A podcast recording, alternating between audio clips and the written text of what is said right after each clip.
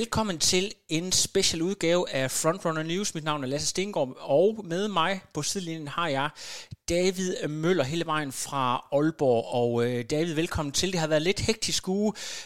Vi skal tale med næstformanden i DAF, som kommer med os lige her med et øjeblik. Men kan du ikke lige bringe os up to speed? Hvad er det, der er sket i den her uge, som vi lige skal drøfte kort her? Ja, der er sket det er lidt voldsomt, at den nu forhåndværende direktør Torben Bent har ophørt sin ansættelse efter gensidig aftale med forbundets bestyrelse. Så Dansk Atletikforbund står lige nu uden direktør. Du har fuldstændig ret, David, og jeg er jo ikke sådan ekspert i de her forskellige forbund, men umiddelbart så vil jeg sige, så tæt på et meget, meget vigtigt OL, så må man vel sige, at timingen er at bedst uheldig. Ja, altså jeg tænker også, at det er ikke sådan optimalt, at forbundet står i den her situation netop. Der er et OL, der er nært forestående. Direktøren i forbundet er egentlig jo den overordnede chef for alt drift i forbundet, herunder også den elitære afdeling. Så det er lidt ligesom at have et skib uden kaptajn, men så må vi jo håbe, at de styrmænd, der er der, de kan finde ud af at navigere rundt.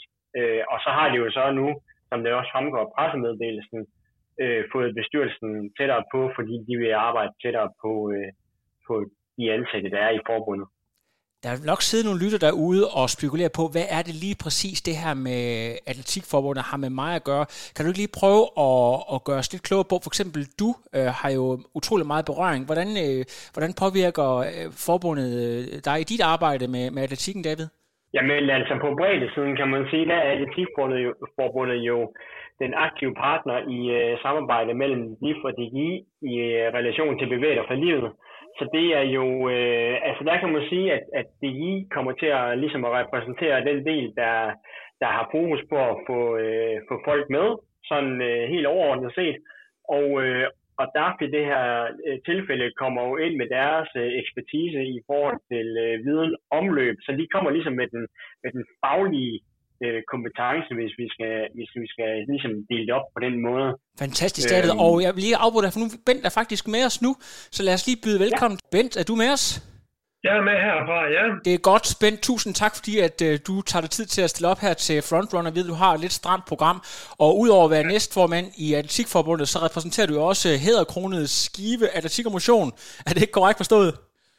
Det er helt korrekt, ja. Det er fantastisk. Nu skal vi jo ikke save dig midt over her, Bent. Vi skal bare blive en lille smule klogere på, hvad der er, der sker her i forbundet. Fordi at efter gensidig aftale, så kunne jeg forstå, at direktøren er fratrådt, og lige nu så er formanden sygemeldt. Så hvad er det for en situation, Atletikforbundet står i lige nu, og hvordan sådan på kort sigt har man tænkt sig at komme videre? Jamen, jeg ved ikke, om jeg skal prøve at starte et andet sted måske med at sige, at det er klart, at efter et VM-cross, som jo kostede rigtig mange penge, og som jo gjorde, at dansk atletik i dag står med en relativt stor negativ egenkapital, så står man selvfølgelig i en situation, hvor man er nødt til at forholde sig til det. Heldigvis så har man jo et godt, stærkt bagland i form af Dansk Idrætsforbund, som jo sikrer, at vi ikke på den måde er økonomisk krise. Men hvis man er ansvarlig forbund og ansvarlig bestyrelse og ledelse, så tager man selvfølgelig sådan en ting alvorligt. Og på den baggrund, så var det jo nødt til at foregå nogle besparelser. Og det betød jo, at man blev nødt til at skære i staben. Og det er klart, at når man skærer i en stab, som man har gjort i dansk atletik, så bliver hverdagen jo ikke sjovere for dem, der er tilbage. Nej. Fordi man mister altså gode kollegaer, man har haft igennem mange år. Når det så sker, så bliver man oven i købet ramt efterfølgende af coronasituationen, og det betyder jo, at man får et kæmpe stykke arbejde i og skal prøve på at manøvrere i det minefelt, det er. Ting bliver aflyst. Vi har fra DAFs side af jo nogle opgaver i at afvikle Royal Run og Skole OL, og det aflejer så også en vis indtægt i dansk atletik. Men ved det så også bliver vingeskudt hen over coronaperioden, ja, så bliver man nødt til at gå endnu længere i forhold til at skære i dansk atletik. Der skal søges kompensationspuljer, og folk er hjemsendt osv. osv. Så alle de her ting til sammen, det gør jo, at det er en rigtig, rigtig vanskelig situation, man kommer ind i som direktør. Og noget af det, der så er vigtigt for os som forbund at understrege, det er jo, at Torben har virkelig, virkelig gjort en stor indsats for at lykkes med de her ting, og har varetaget opgaven på en måde, sådan at vi er kommet videre. Noget af det, som er vigtigt, synes jeg, det er, at alle parter vil atletikken.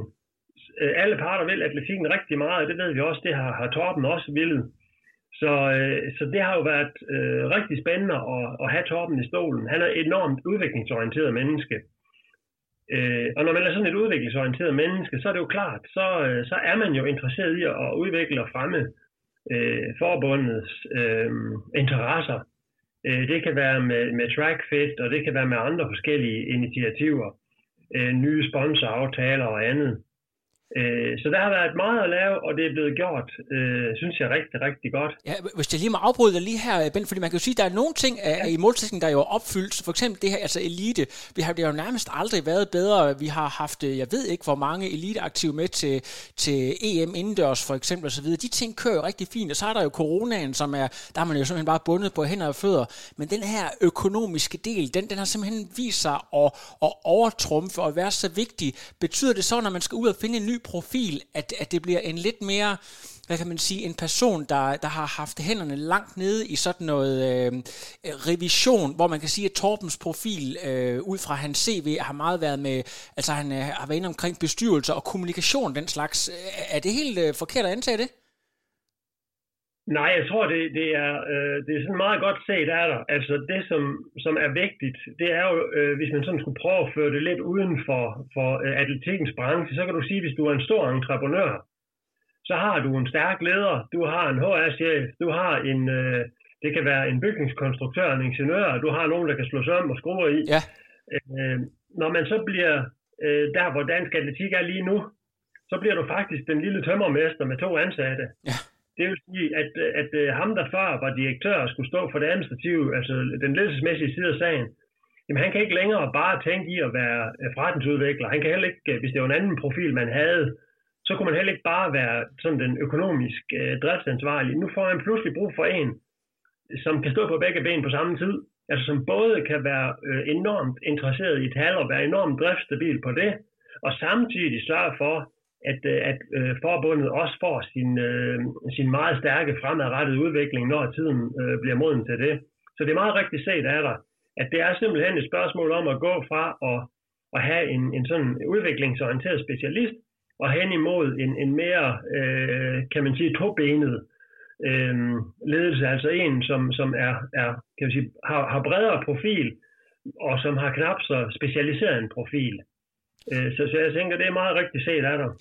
Nu ser det ud som om, der kommer til at hvile et meget, meget stort ansvar på dine skuldre på nuværende tidspunkt, for det her bragt i ro, og I kan få hele forbundet ind på den her anden vej, som I taler om. Kan du prøve at gøre lytterne sådan lidt klar over, hvad er det for en retning, man har tænkt sig at gå i for at kunne komme i land med den situation, som man står i lige nu, der er lidt kaotisk, kan man godt sige? Ja, altså jeg tænker ikke sådan, vi skal sætte så stærke ord som kaotisk på, fordi sådan ser jeg det faktisk ikke. Nej.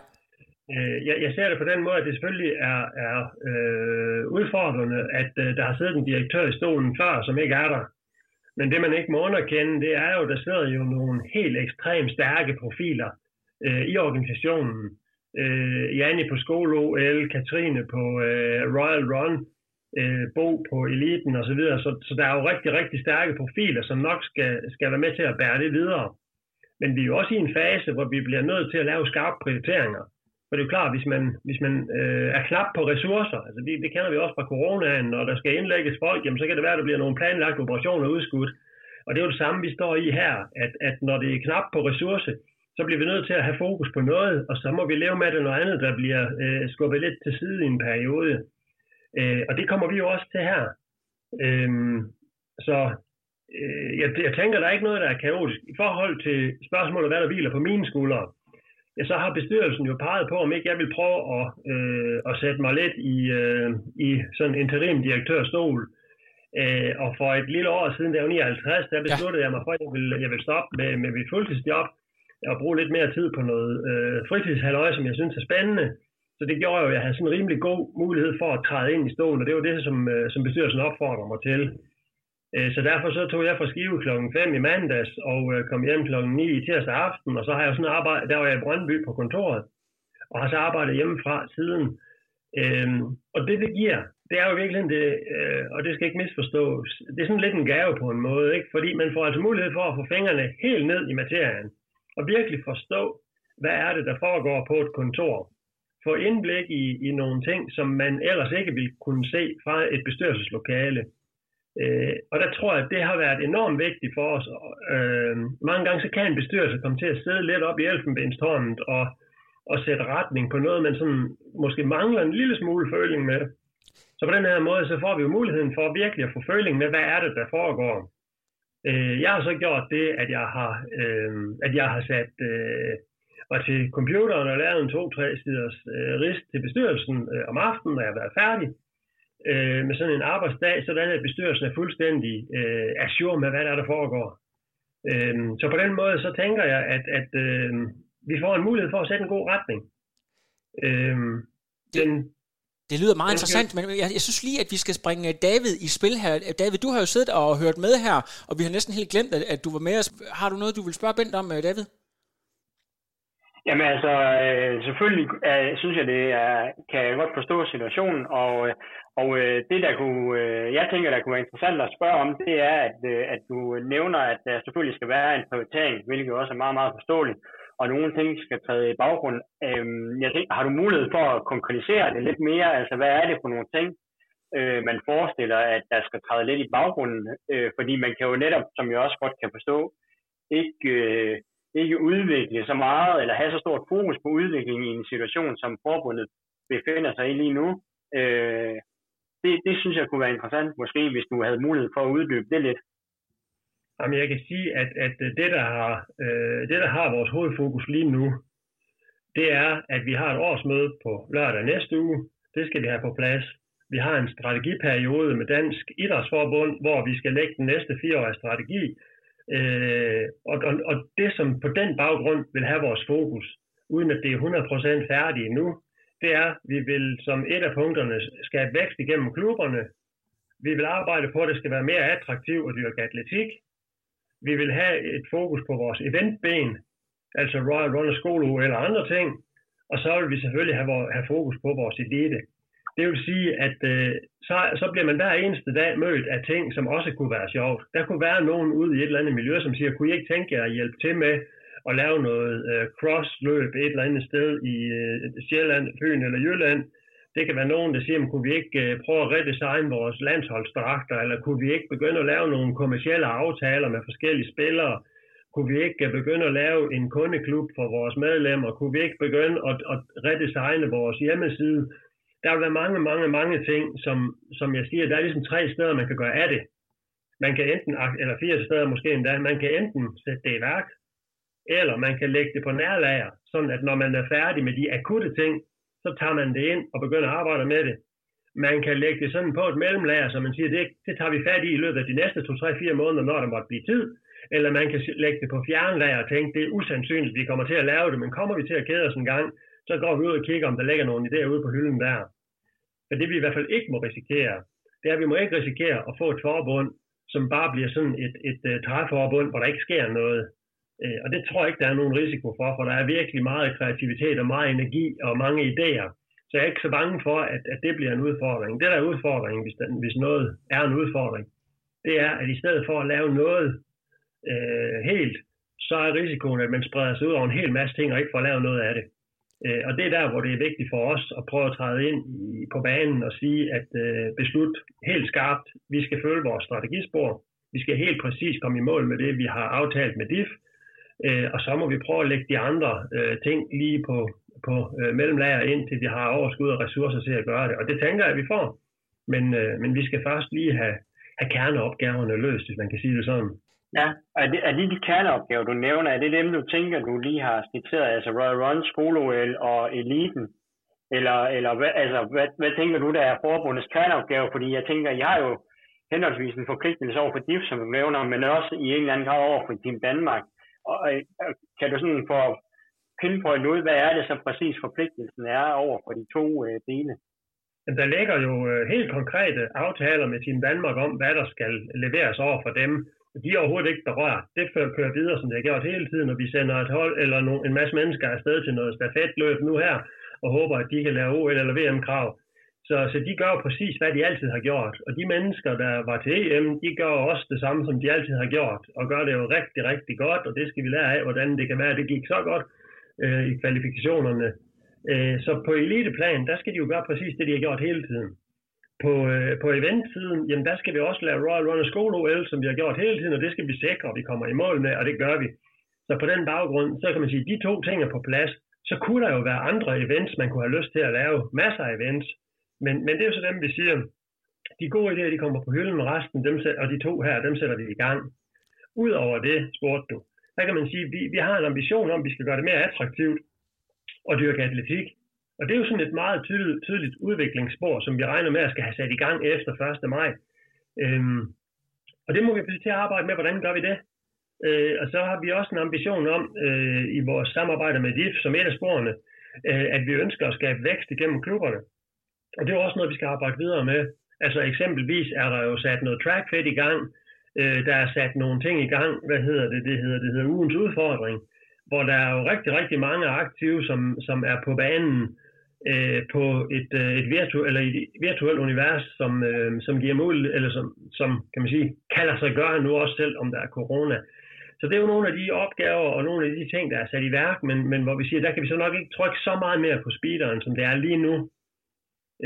Vi er i gang med sammen med roster og gøre roster som et stævnesystem tilgængeligt for alle klubberne i samarbejde med DGI, og det kommer der nogle nyheder ud om inden for relativt kort tid.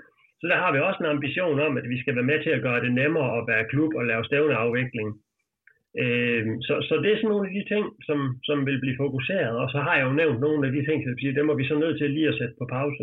Må jeg lige afbryde her ganske kort? Betyder det så, at sådan nogle store, kan man godt tillade sig at sige, prestigeprojekter, som netop det her VM i Cross, at det er noget, som man fuldstændig har droppet, det har man fået berøringsangst overfor, eller er det ambitionen, at når man sådan lige er kommet på fod, at vi om nogle år kan opleve den type stævner igen? Er der nogen holdning til det i forbundet? Jamen, jeg tror, hvis det store skib lige har sejlet på klippen og er lidt utæt, så tænker man ikke på den næste store togt til at starte med. Så skal man lige have lappet skroget og have øst vand. Så jeg tror måske, som det ser ud lige nu, så forholder vi os ikke så meget til det. Men jeg tror da godt, jeg kan sige, at der ligger der ambitioner om også fremadrettet at være et forbund, som er kreativ og som tænker nyt. Noget af det, vi skal lære af, det er, at vi skal blive rigtig dygtige til, jeg kalder det at frontloade, altså vi skal blive rigtig dygtige til at angribe et projekt rigtig meget, meget tidligt i fasen, så man ikke står på, meget tæt på målstregen og skal til at lave nogle feberredninger.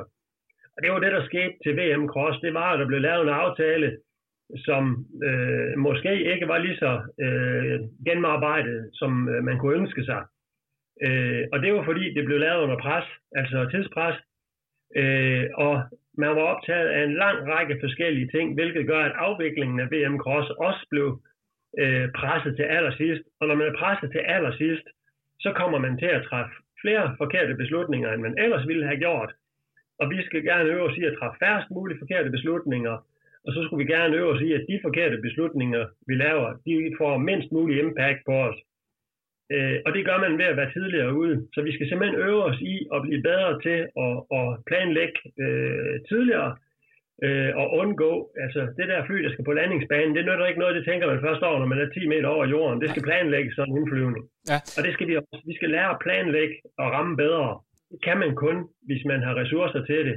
Og man kan kun have ressourcer, hvis man formår at prioritere. Og det er derfor, vi øver os i det. Fantastisk. Hvis vi lige skal give jer lidt ros også herfra, for det skal jo ikke kun være kritik, så har jeg bemærket, at på jeres social media fronts, altså med de forskellige ting, I laver, der er der virkelig sket nogle ting, blandt andet Christian Jørgen er blevet ansat til at styre de der ting. Er det en helt bevidst strategi fra jeres side? Altså det, hvis I skal udbrede kendskabet, så er det et sted, hvor der skal postes noget energi og nogle penge? Ja, det er helt bevidst. Altså det er sådan, at når man laver de der store events, så har det jo nogle sideeffekter, og et sideeffekt er jo, at man bliver mere kendt, og når man bliver mere kendt, så er der måske flere, der får lyst til at prøve vores sport, og ved det er en enormt attraktiv sport, som vi mærker det, så handler det jo om at få skabt noget synlighed der. Derudover, så er der jo også rigtig mange atleter, og mange inden for vores kreds, som synes, det er rigtig spændende at se, hvad det er, der foregår, og høre, hvad det er, der sker. Så det er helt bevidst, at Christian Jørgen er på den opgave. Ja, helt aktuelt, så kan jeg se, at der er også nogle forskellige Facebook-sider, der kommenterer på, at nu har vi jo et for første gang i lang tid et DM på 10 km, der bliver afholdt. Jeg ved godt, der er meget, meget skarpe coronarestriktioner, men hvor ærgerligt det er, at man ikke på en eller anden måde kan tænke noget streaming ind, fordi der jo selvfølgelig vil skabe noget ekstra interesse, når man kan vise det her. Hvad er jeg sådan... Jeg ved ikke, hvor tæt forbundet har været med det her, men og man har overvejet, okay, altså selvfølgelig skal vi have et sikkert stævne her, men det betyder også sindssygt meget, at vi kan vise det. Hvad er tankerne omkring det? Altså sikkerhed kontra promovering, altså simpelthen? Jamen jeg tror, at hvis man sådan skal være meget lavpraktisk, nu har jeg ikke været tæt ind over den beslutning, eller over den proces, der ligger i det, men hvis man skal sådan meget lavpraktisk, så handler det jo om, at for at lave noget streaming, så skal man have nogle hænder, der kan gøre det. Ja. Dem har vi ikke. Og så kan man sige, så kan man købe det ud i byen for nogle penge, og dem har vi ikke. Ej. Så på den måde er det sådan relativt nemt at svare på. Men selvfølgelig vil vi rigtig, rigtig gerne finde nogle løsninger, som er både billigere og nemmere at håndtere, så man kan levere den der gode løsning. Og der har vi i hvert fald i forhold til, når vi snakker stævner indendørs og stadionstævner udendørs, der har vi noget at snakke med roster om mulighederne for eventuelt at lave noget på sådan, man kan måske sige dogmefilmniveau, som ikke nødvendigvis behøver at kunne sendes på Eurosport, men som vil tilfredsstille mange af vores egne i den kreds, der interesserer sig for det, til en helt anden pris, end hvad man ellers skulle ud og gøre. Så der er mange tanker, men vi er simpelthen nødt til også her at prioritere og sige, at vi gør det, der er aller vigtigst. Eksempelvis, ja, så har vi jo siddet, Christian Jørgen og jeg, og diskuteret, nu er der en DM 10 km, og der er et årsmøde samme dag. Ja. Der, for første gang skal vi afvikle det elektronisk, og så kan man sidde og diskutere, hvor er det, Christian Jørgen gør mest gavn. Og det er jo klart, han kan ikke være to steder, og i det her tilfælde, der har vi så prioriteret at sige, at han er nødt til at være med til at sikre, at vi får gennemført vores årsmøde, fordi det er noget, vi skal, og det skal bare fungere. Og så kan man sige, så ville det virkelig have været nice to have, at han var med ude i felten også til DM 10 km. Og der er der så lavet en aftale om, at der har han så nogle springere, der kan løbe rundt og tage nogle billeder, og måske spørge lidt ind til, hvordan det er gået der, og så må han prøve at samle op på det efterfølgende. Ja. Men det er jo den sure prioritering, man er nødt til at lave, når man ikke kan det hele. Så må vi håbe, der er en dansk podcast, der interesserer sig for løb, der måske også vil lave et eller andet, så man kunne lave noget sparring. Jeg siger ikke hvilken, men det kan lytterne måske gætte sig til. Lille skjult reklame her. Ja, vi vil gerne være med. Det er fantastisk. David, her afslutningsvis, har du lige nogle afrundende spørgsmål her, før vi siger tusind tak til Bent for lige at stille op her med meget kort varsel? Nej, jeg synes egentlig, at Bent har været rigtig god til at få udfoldet den situation, som forbundet står i, og også fået skitseret og overordnet, hvordan man kommer videre fra den her situation. Det eneste, jeg sådan tænker, der kunne måske være interessant at få stadfæstet, det er indtaget i forhold til økonomien. Så ved jeg jo, at der er jeg ved ikke, om man vil sige, at forbundet er under administration, men kan du komme med et overslag? Altså, er man sikret, at de her kerneopgaver, at de indtil man er gældfri, hvis vi kan kalde det, at de ligesom er uberørte og kan køre uproblematiske, eller vil man kunne se ind i et scenarie, hvor nogle af de her områder, som du har nævnt, faktisk kan blive berørt nok, altså økonomisk forestiller man primært eliten, fordi de forbruger penge, der kommer fra blandt andet de to arrangementer her. Jamen altså, jeg kan jo sige, at vi har lavet en rekonstruktionsplan sammen med Dansk Idrætsforbund, så på den måde er der ingen risiko for, at vi lige pludselig bliver i den forstand sat under administration. Det politiske liv i Dansk Idrætsforbund har enormt stor tillid til Dansk Atletikforbund og roser Dansk Atletik for at være et meget innovativt forbund. Så på den måde har vi en rigtig stor goodwill. Og det betyder jo, at de vil jo hjælpe os meget, meget langt. Jeg havde møde med Morten Mølholm i går, og det er helt tydeligt, at de strækker sig utrolig langt for at bakke op omkring dansk atletik. Så jeg tror sådan set, på den baggrund behøver man ikke at være nervøs. Hvis man kigger på, om der er penge til de kerneopgaver, der er, jamen det er der jo, så frem vi holder de budgetter, vi har. Og hvis vi vælger at gå ud og købe landsholdstøj for 1 million kroner mere, end der står i budgettet, så har vi ikke pengene til det. Hvis vi vælger at overholde de budgetter, vi har, så er der penge til det. Så det er igen et spørgsmål om hele tiden at blive dygtig til at overholde budgetterne, uden at det kommer til at gå... Altså, jeg tror, hvis man skal sige det sådan, så de sidste 2%, enten det er det ene eller det andet specialområde, vi arbejder med, de er meget, meget dyrere end de første. Så hvis vi kan nå alle de ting, vi skal til 80-90%, så kan vi faktisk komme rigtig, rigtig langt med de penge, vi har til rådighed. Så jeg er sådan set ikke i tvivl om, det bliver godt, men vi skal virkelig øve os i og administrere vores budget, og vi skal øve os i at prioritere vores indsatser. Så er jeg sådan set ikke i tvivl om, man kan være helt tryg med DAF, både nu og fremadrettet. Fantastisk. Du skal have 1000 tak, Bent, for at stille op til podcasten her, mens David og jeg vil lige afrunder og gøre lidt reklame for maratonløb i Holland med Kipchoge på søndag, så vil vi gerne have lov til at sige 1000 tak. Selv tak. Det er godt. Ha' en fortsat god dag. Ja. Lige måde til jer. David, vi skal lige ganske kort gøre lidt reklame for, at her på søndag, der er der jo maraton i Twente med Kipchoge, som man kan følge med. Skal du se maraton, David? Det tror jeg desværre ikke, jeg kommer til. Jeg skal simpelthen fejre min kærestes fødselsdag, som godt nok ikke er på søndag, men vi kommer lige til at fejre den lidt i etaper, så på søndag det er en af de dage, der bliver brugt. Så det kommer jeg til at bruge tiden på i stedet for. Så må vi andre holde det opdateret. Mon ikke Mads Terzbøl, han sidder på cyklen og følger med. Det kunne ligne ham dårligt, at han ikke gør det. Så vi skal nok, i hvert fald så forventer jeg, at den næste Frontrunner News, det bliver en fuld gennemgang af Kipchoges sidste maraton før Tokyo. Og ja, det skal jeg faktisk lige sige, det kan være, at vi kan klippe det her ind også. Altså nu lader det jo til, at der faktisk er stigende smittetryk i netop Japan og blandt andet Tokyo. Kan du godt sidde og blive lidt klam i håndfladerne, David, for om det der OL det overhovedet bliver til noget nu?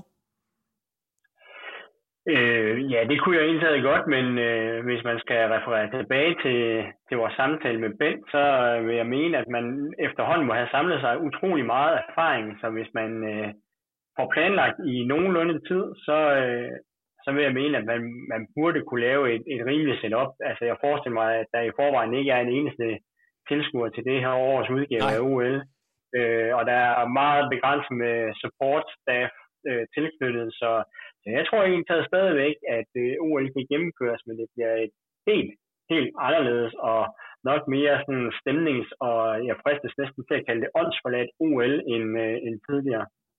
Lige præcis. Det bliver nervepirrende at se, hvor den lander. Jeg håber selvfølgelig, at det kan gennemføres. Det vil næsten være for devastating for de atleter, der har trænet så benhårdt efter det her, hvis det ryger til jorden. David, 1000 tak for at lige bruge sådan en fredag eftermiddag på at hjælpe mig og gøre lytterne klogere på hele den her situation. Alle lytter derude, vi er tilbage i begyndelsen af næste uge med endnu mere Frontrunner News, så stay tuned!